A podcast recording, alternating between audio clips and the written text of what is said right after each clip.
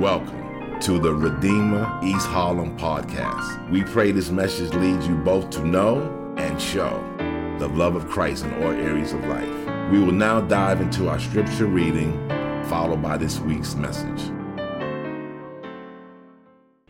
Today, God speaks to us from Galatians 5, verses 22 to 24, and Psalm 136, verses 1 to 9, and 23 to 26. But the fruit of the Spirit is love, joy, peace, forbearance, kindness, goodness, faithfulness, gentleness, and self control. Against such things there is no law. Those who belong to Christ Jesus have crucified the flesh with its passions and desires. Give thanks to the Lord, for he is good, for his loving kindness is everlasting. Give thanks to the God of gods, for his loving kindness is everlasting. Give thanks to the Lord of lords, for his loving kindness is everlasting. To him who alone does great wonders, for his loving kindness is everlasting. To him who made the heavens with skill, for his loving kindness is everlasting. To him who spread out the earth above waters, for his loving kindness is everlasting. To him who made the great lights, for his loving kindness is everlasting. The sun to rule by day, for his loving kindness is everlasting. The moon and stars to rule by night, for his loving kindness is everlasting. Who remembered us in our low estate, for his loving kindness is everlasting, and has rescued us from our adversaries, for his loving kindness is everlasting. Who gives food to all flesh, for his loving kindness is everlasting. Give thanks to the God of heaven, for his loving kindness is everlasting. The word of the Lord. Amen. Thanks be to God. Uh, so earlier this year, uh, there was a tweet that went viral uh, talking about the difference between the East Coast and the West Coast. Now, I will admit that uh, as a lifelong East Coaster, and in particular someone that grew up uh, in New York, I know uh, that New Yorkers, New York City, and then New York in general, do have a tendency to think much of themselves. So, caveat before I give you this tweet. Um, but the tweet said, said this. Uh, I'm sorry, let me back up. the tweet was actually talking about the culture difference between the East Coast, particularly the Northeast, and the West Coast. All right, so this is what the original tweet had said, coming from someone who was living on the East Coast, but originally was from the West Coast. Okay? He, tweet, he tweeted, When I describe East Coast versus West Coast culture to my friends, I often say that the East Coast is kind, but not nice. The West Coast is nice, but not kind. And East Coasters immediately get it, West Coasters get mad. But then he goes on to give a bunch of examples, but basically summarizes it this way. He said, Niceness is saying, I'm sorry you're so cold. While kindness is saying, Ugh, you've told me five times you're cold. Here's a sweater. Kindness is addressing the need, regardless of the tone. All right, so that was, this went viral. But then a bunch of New Yorkers started chiming in to give examples of this very thesis. One person said, New Yorkers will not say a single word for 15 minutes the whole time they're shoveling your car out of the snow. Another example was stand at a flight of stairs in a New York City subway with a stroller. Someone will grab the other end, help you carry the stroller, and then walk away without saying a word. I mean, come on, that is spot on, isn't it?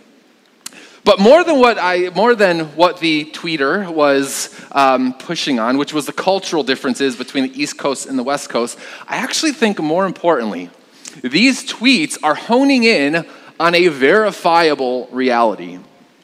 That though we often associate the idea of niceness and kindness, they're actually not the same thing. In fact, today, as we consider uh, and continue our series called The Fruit, which has been a look at the fruit of the Spirit, I think we're going to see that kindness, especially from the biblical perspective, is extraordinarily rare for us to experience. And it's also rare, it's not only rare for us to receive, but it's also very rare for us to give. We should be nice and be kind all the time, but I think too often that because we might be nice, we assume ourselves to then be kind. I think that happens more often than we realize. But as we're going to see, kindness, at least in niceness, at least from the biblical perspective, is not the same thing. I think too often we're actually not kind people.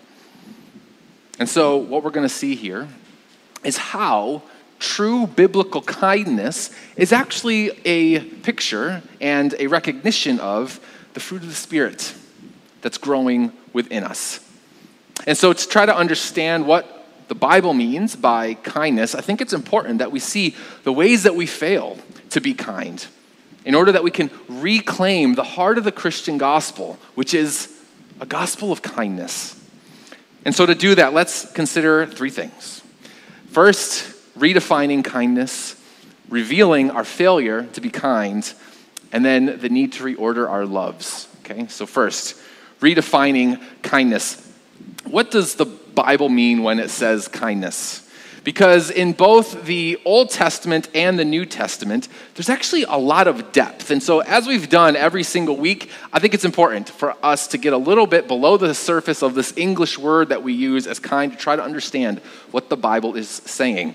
Uh, in Greek, which is the language of the New Testament, which uh, Galatians 5 would have been written in, uh, the word for kindness in other places throughout the New Testament is also translated goodness and honesty and even usefulness or beneficial. And each of those words and each of those terms we know comes with different implications of what it means to be kind. But what I want to do is actually look at the Hebrew word for kindness that we saw read uh, a moment ago and that's repeated over and over and over again in the psalm. Because just like in Greek, the Hebrew word in the Old Testament also comes with a variety of uh, um, different translations and understandings because it's hard to nail down one single word that fully embodies this rich, deep, incredibly insightful word that we see uh, found all throughout the passage. And so, what I want to do is take a look at what the Bible, what the Old Testament in particular means when this word that we see in Psalm 136 uh, is you, when it's used, this word for kindness is the word hesed. Hesed can be translated in a variety of different ways. Some of the ways that the Old Testament uses the word hesed is translated as mercy or favor or faithfulness or loyalty. In other words, there is this relational depth, this covenant promise that's associated with this word hesed that we don't often associate with our understanding of the word kindness. Again, we tend to think kindness as being niceness, but kindness is deep and rich and relational. Uh, Iain Duguid, who is uh, an Old Testament professor uh, and was actually one of my wife's professors um, when she was in seminary, uh, has written on the complexities of this Old Testament word hesed. And I'll just be straight with you for the next couple of minutes. You're going to get some biblical theology on this word, and then you're also going to get a whole lot of this guy named Duguid. So I would encourage you, if you ever get some chance, uh, ever get the chance to read him, um, I would highly recommend it. But he points out that Hesed occurs uh, really between those who are in relationship with one another, a covenantal relationship with one another. And he notes that it's not merely a term that describes some kind of emotional feelings that someone might have toward another, but rather it speaks of these acts of love that occur merely because one desires to continue that relationship, desires to serve and to love the other person. Hesed, kindness, is love in action, regardless of whether or not the other person deserves it or has earned it. This is fundamentally what Hesed means. And all throughout the scriptures, the people of God are commanded to Hesed. But most significantly, especially in the Old Testament scriptures, is that the use of the word is often applied to how God loves his people. I mean, look at uh, Psalm 136 that we just heard read a moment ago. It's a perfect example of what I mean. So in verses 1 through 4, what we see is that in his power and in his majesty, God is Hesed. His Hesed is everlasting. And then in verses 5 through 9, we see that he created the world and um, all that's in it because his Hesed, his kindness, his loving kindness is everlasting. And then I, I didn't put this in there because it would have been too long, but in, in verses 10 through 22, it says that he delivered his people, Israel, by bringing them out of Egypt, that he split the Red Sea, that he gave them the promised land because of his Hesed, a Hesed that is everlasting. And then in verse 23 through 26, we see that he sees us in our lowest state and provides all that we need, provides for us because his Hesed, his loving kindness, is everlasting. In his loving kindness, God uses his power for the good of his people. And it is especially significant that he does it even when his people don't deserve it, nor have they earned it. I mean, this is the theme all throughout 136. Nothing has been done for the people and his creation to experience his loving kindness, and yet he is loving kindness. It's everlasting.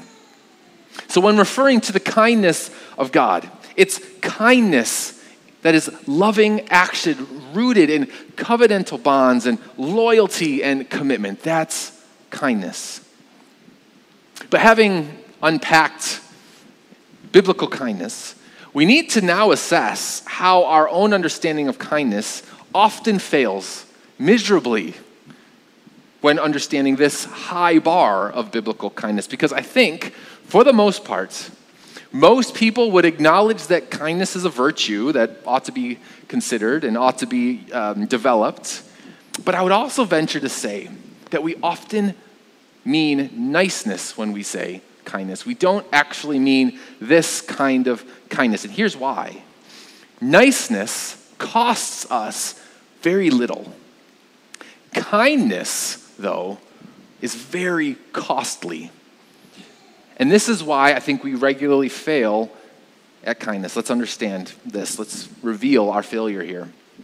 Uh, if you remember, earlier in our series, we looked at a list in Galatians 5 uh, that was really the antithesis of the fruit of the Spirit. If, if you remember, the list was about 15 different ways that we, quote, walk in the flesh. Uh, and within that list, a good, at least half of that list is obviously in direct contradiction to what we just described about kindness. All right, listen to just a portion of that list that you see earlier in Galatians 5. That the acts of the, acts of the flesh are hatred, discord, jealousy, fits of rage, selfish ambition, dissensions, factions, and envy. Right, so if kindness is loving action that is merciful, that seeks the good of others, then when we don't see hesed or kindness, it's because we instead are uh, seeing the works of the flesh coming to fruition, not the fruit of the Spirit coming to fruition all of which, you know, all of these works of the flesh are really about seeking more the good of self than the good of others. Let me explain what I mean. Look at, the, look at that list again, or consider that list again. Hatred, Paul says. I mean, what is hatred? I mean, hatred is this prolonged anger against someone that cannot be appeased and cannot be quelched.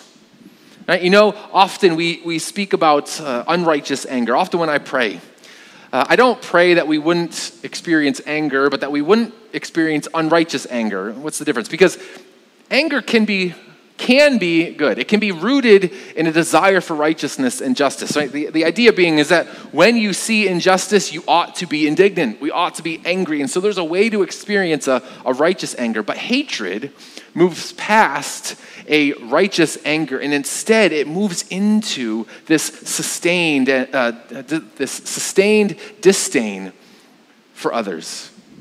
It's this malicious resentment that builds up. It's a desire not for justice, but for vengeance, a vengeance that is often not ours to attain. This is a work of the flesh. Or consider rage that Paul mentions there. Of course, hatred is connected to fits of rage. I mean, this is our inability to control ourselves, lashing out in anger. I mean, these kinds of fits are often rooted in the belief that I am owed something, are they not? And when I don't get what I want, people are going to experience my displeasure. This is what a fit of rage is.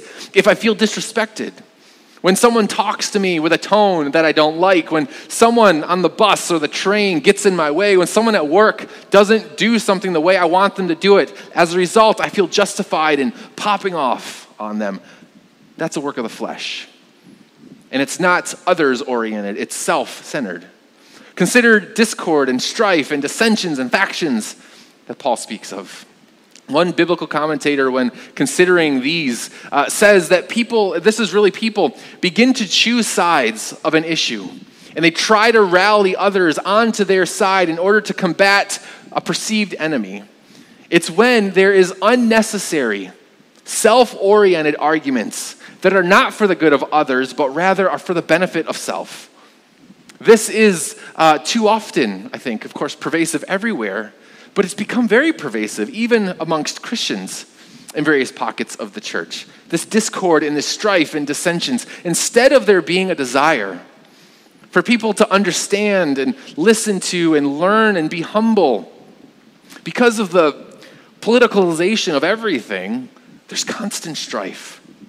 And here's what Christians tend to do we take that constant strife and we too often wrap it in religiosity and assume that the strife is some kind of righteousness, when in the end, it's just discord and it's a work of the flesh.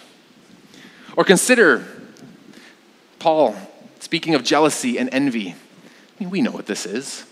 It's an inability to be happy or supportive of others because we wish we had what they had. Know, Aristotle, the philosopher, once mused that jealousy and envy is when we are grieved that another would excel beyond me, not because of the virtue or the worth of that person, but because I would wish to be superior, whether in word or in thought. I mean, if we were honest with ourselves, how many times a day are we jealous of someone else? I mean, and I think social media has truly flared uh, a propensity for this. You know, it's so easy now for us to see and to hear others that we wish we could be. Wishing that we had the body or the intellect or the creativity or the lifestyle of others. You know, for me, wishing that I could write or I could preach like other people. I mean, these are things that we regularly fall into. It's so easy for us to find ourselves in the midst of jealousy. And yet, we're told it's a work of the flesh because it's me oriented, not others oriented. Or consider this final one selfish ambition, which really kind of summarizes all of this together. It really gets at the heart of the issue.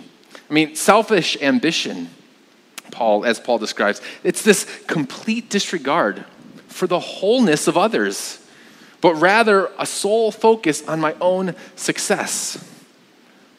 I mean, we live in New York City, and I got to tell you, that is one of the central features of what many uh, imagine and assume New York to be selfish ambition. And maybe it's even a feature of your lifestyle, my lifestyle, that we'll do anything we need to to succeed. People all throughout the city will step on and backstab and undermine whoever they need to to climb the ladder, They'll sacrifice their family and their friends for the sake of career successes. They'll make decisions not in a way that considers the good of others, but rather make decisions that most align with what I need or what I desire. It's a work of the flesh. And here's the reality the reason why so often we fail at biblical kindness, a kindness that seeks the good of others, even though they don't deserve it or haven't earned it, is that it requires us to be others oriented. We cannot be kind unless we are thinking about the good of others. And too often, we are self oriented. We are naturally selfish, naturally self focused, naturally self consumed. And here's the real struggle this orientation towards self is especially problematic for us today. Because we live in a time of unprecedented self orientation, self pleasure, self fulfillment.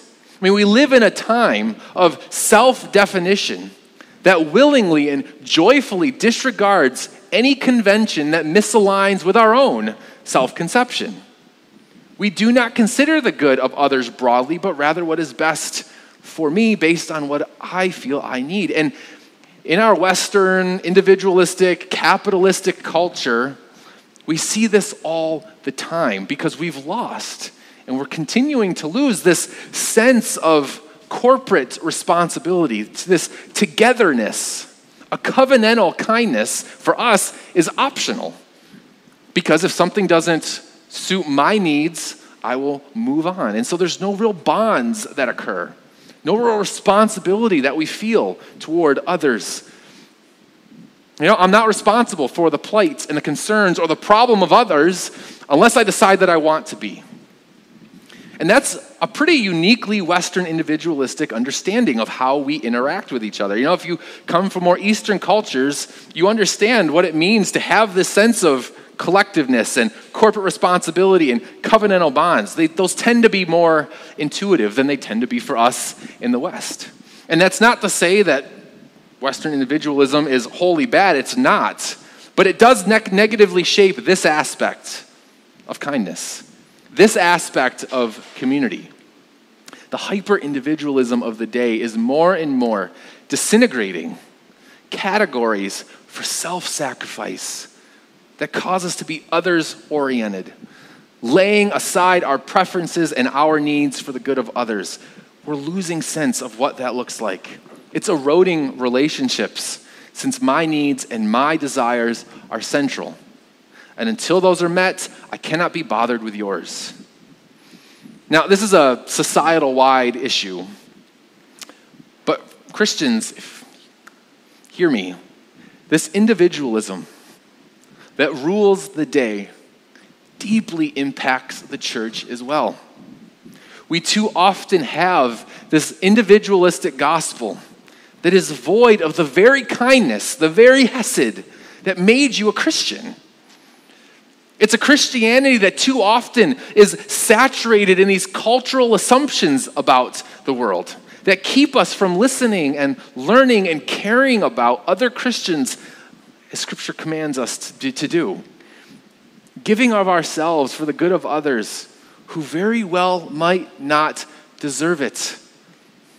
It's a Christianity that too often prioritizes political parties that will perpetuate my preferred cultural assumptions, even to the destruction of Christian unity. It's a, it's a Christianity that rejects repentance when our idolatry or our self, self-orientation is confronted. It's a kind of Christianity that causes us, even now, as we hear all of this, to think about other people who fit these categories instead of considering myself and my own failures.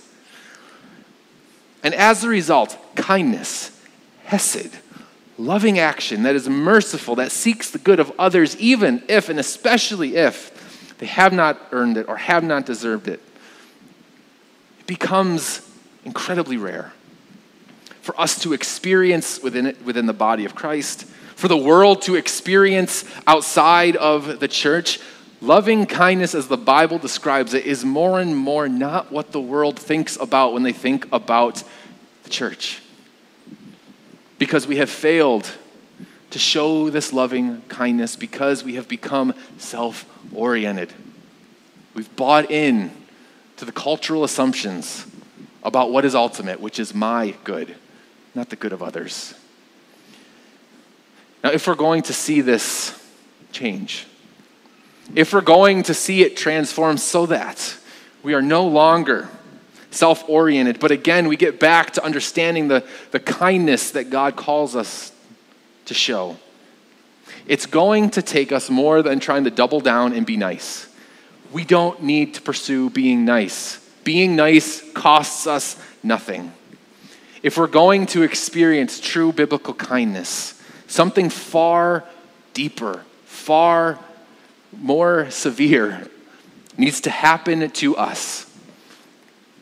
And the way that I framed it is that we need to have our loves reordered.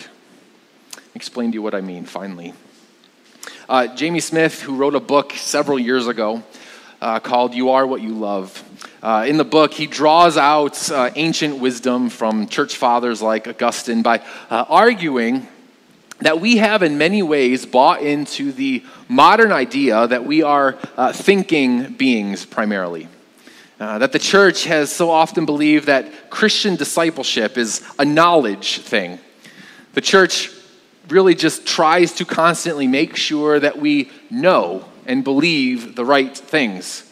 Now, of course, that's a huge piece of the role of the church, right? You're sitting here listening for 30 minutes to a guy trying to tell you some things that you should believe. It's part of what the church does. However, maybe this is true for a lot of you, it's certainly been true for me. I have known many people uh, with immense theological and biblical knowledge who don't show the fruit of the Spirit. They're not loving, they're not joyous, they're not peaceful, they're not patient, they're not kind. Uh, I know people that are smarter and sharper theologically than me who are also decidedly not Christians. Right? You can gain endless amounts of Bible knowledge and still be spiritually dead. So Smith argues that we are not going to be the people God desires us to be simply by knowing the right things. But rather, if we're going to be the people that God desires us to be, not only do we need to consider what's going on in our heads, but even more so, we need to consider what's going on in our hearts. We need to look at our longings and our desires, our passions, to look at what we love. And he says this about this idea. He said, You are not a thinking thing, you are a lover. Becoming a follower of Jesus is more than knowing what Jesus wants you to believe, it's loving what Jesus loves. And when we are not kind, put all that together, it is so often because we have disordered loves. We are not kind because we don't love God or others as we should. We are not kind because we don't love the ways that Jesus loved. And so we find ourselves not loving the outcast and the sick and the poor and the forgotten and the unseen the way that Jesus loved. When we are not kind, the idea that Jesus loved his enemies and prayed for them really makes no practical sense to us because we don't understand fully kindness because our loves are disordered. I mean, what kind of kindness drives one to lay down their lives for their enemies? Well, it's a kindness that is rooted in properly ordered loves. And too often, we only love others when they first love us or prove themselves worthy of our love. But if we're to love the way that God calls us to love, to show kindness the way that God shows kindness, we must experience that loving kindness of God that He has extended to us. I mean, the kindness that we have not earned, nor, we, nor have we deserved. When we are not kind, so often it's because we have not fully recognized the extent to which God in Christ has been kind to us. In their book, uh, in, in his book, uh, Resident Aliens, a well known scholar, Stanley Hauerwas, uh, is considering the ethics of Jesus found in the Sermon on the Mount, particularly Jesus' comment to turn the other cheek. He's wrestling with what kind of practical sense does that make? in everyday life. And Hauerwas, he, he notes this. Let me read this for you, because I think it helps us understand the extent of the loving kindness of God. He said, If Jesus had put forth behavior like turning the other cheek when someone strikes you as a useful tactic for bringing out the best in other people, then Jesus could be justly accused of ethical of being ethically naive. But on the basis for the ethics of the Sermon on the Mount is not what works, but rather the way God is. Do you catch that? Jesus doesn't tell us to turn the other cheek because that's in some way going to win the heart of the person that slaps us. He calls us to turn the other cheek because that's the way God is. He goes on to say that God is kind to the ungrateful and the selfish. That's who God is. That's what loving kindness looks like, particularly in Jesus.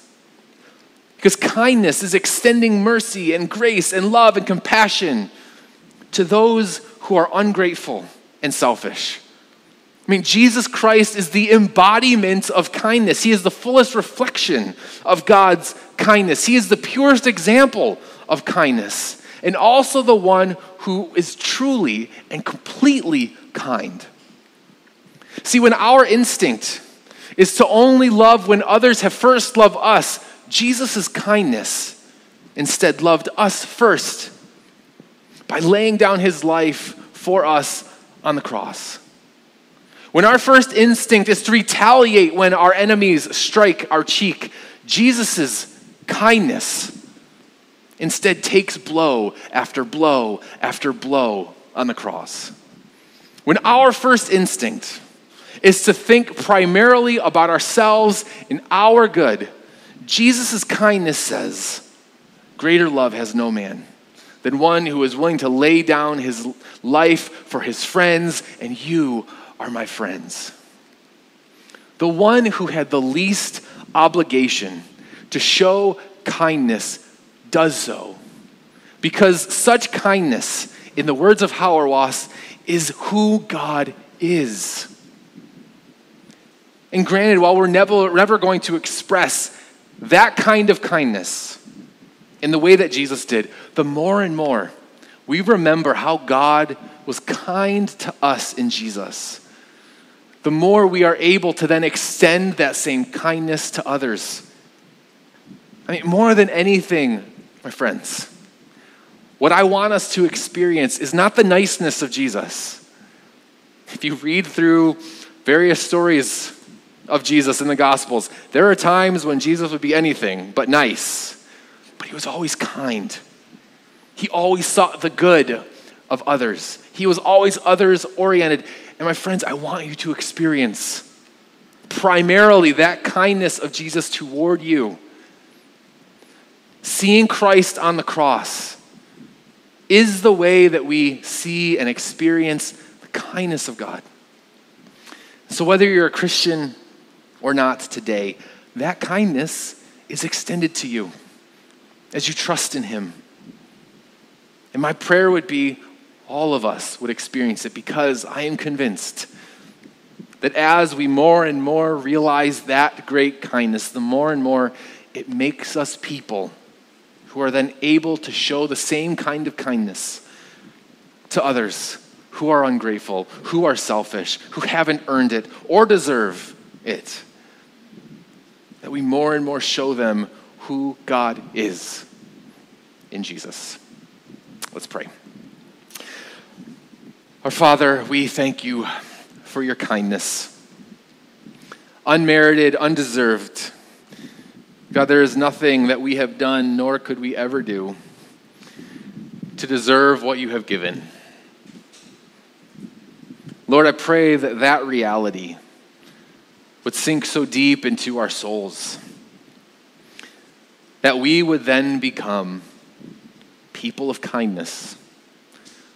Lord, we do trust that kindness is a fruit of the Spirit. It's something that your Spirit works in us. But like all other aspects of the fruit, it's also something that we cultivate. And so, God, would you give us what we need to cultivate it? Make us not just nice people, make us kind people. That the world might see and experience your loving kindness through us. We ask all this in Jesus' name. Amen. Thank you for listening to the Redeemer East Harlem podcast. For more information on our church, and how you can support what God is doing through our church, go to www.reh.nyc.